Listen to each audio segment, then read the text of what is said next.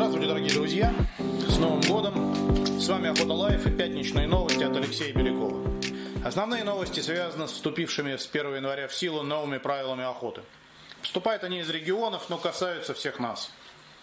Так, тюменские законодатели решили разъяснить своим охотникам правила охоты с подружейными собаками.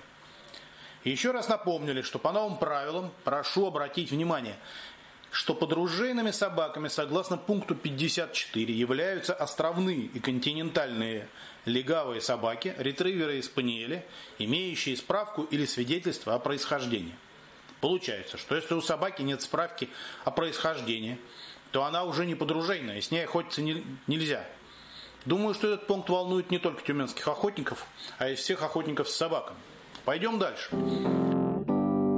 Если в правилах охоты четко указаны сроки охоты с подружейными собаками, имеющими справку или свидетельство, которые, как и, собственно, в старых правилах охоты, открывают сейчас охоту раньше, чем общее открытие. Где-то на две недели, где-то на три, везде по-разному.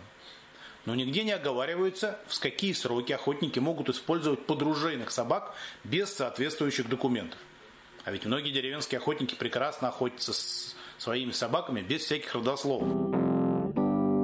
Ну да, хотя в начале главы 6 настоящих правил в пункте 52 написано, что к собакам охотничьих пород относятся собаки, используемые при осуществлении охоты. То есть все от баллонки до овчарки. А вот когда их можно использовать, все равно не разъяснено. Может, поэтому тюменские законодатели не дают по этому поводу разъяснений. А зато идут дальше и совершенно неожиданно пишут, что при наличии разрешения на добычу охотничьих ресурсов с подружейной собакой в общие сроки охоты допустимо охотиться без собаки. Это о чем и зачем? Если и так есть разрешение на охоту в общие сроки, то кого волнует, с собакой я или нет? В общем, понятно, что ничего не понятно. Но есть и хорошие новости из Волгоградской области, на которые, возможно, охотники из других регионов не сразу обратили внимание. Так изменились сроки охоты на сурков. Эта охота с каждым годом набирает популярность, что, собственно, и неудивительно. Сурка становится все больше. Теперь к новым правилам охоты. По новым правилам охоты. Охотиться на этих животных можно с 15 июня по 31 августа, а не с июля по до конца сентября, как это было раньше. И это очень хорошо, поскольку численность сурков в регионе, да и собственно и в соседних, значительно возросла, и они стали наносить существенный вред сельскому хозяйству. К тому же в июне уже все звери вышли из спячки.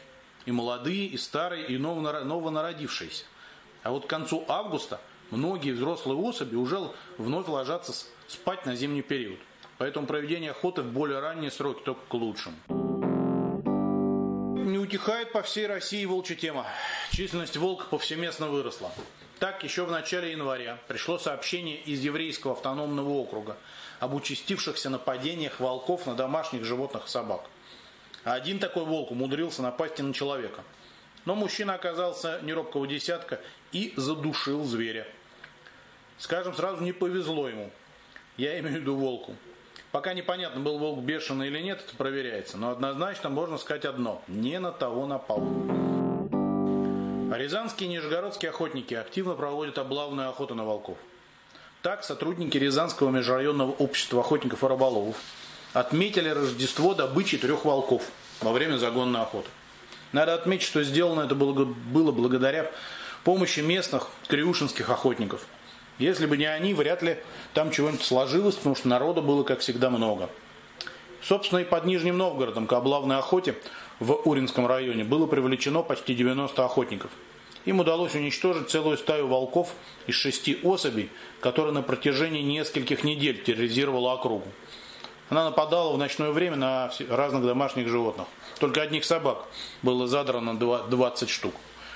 Кроме того, в лесном массиве, где держались волки, были найдены остатки копытных. То есть хорошее дело было сделано.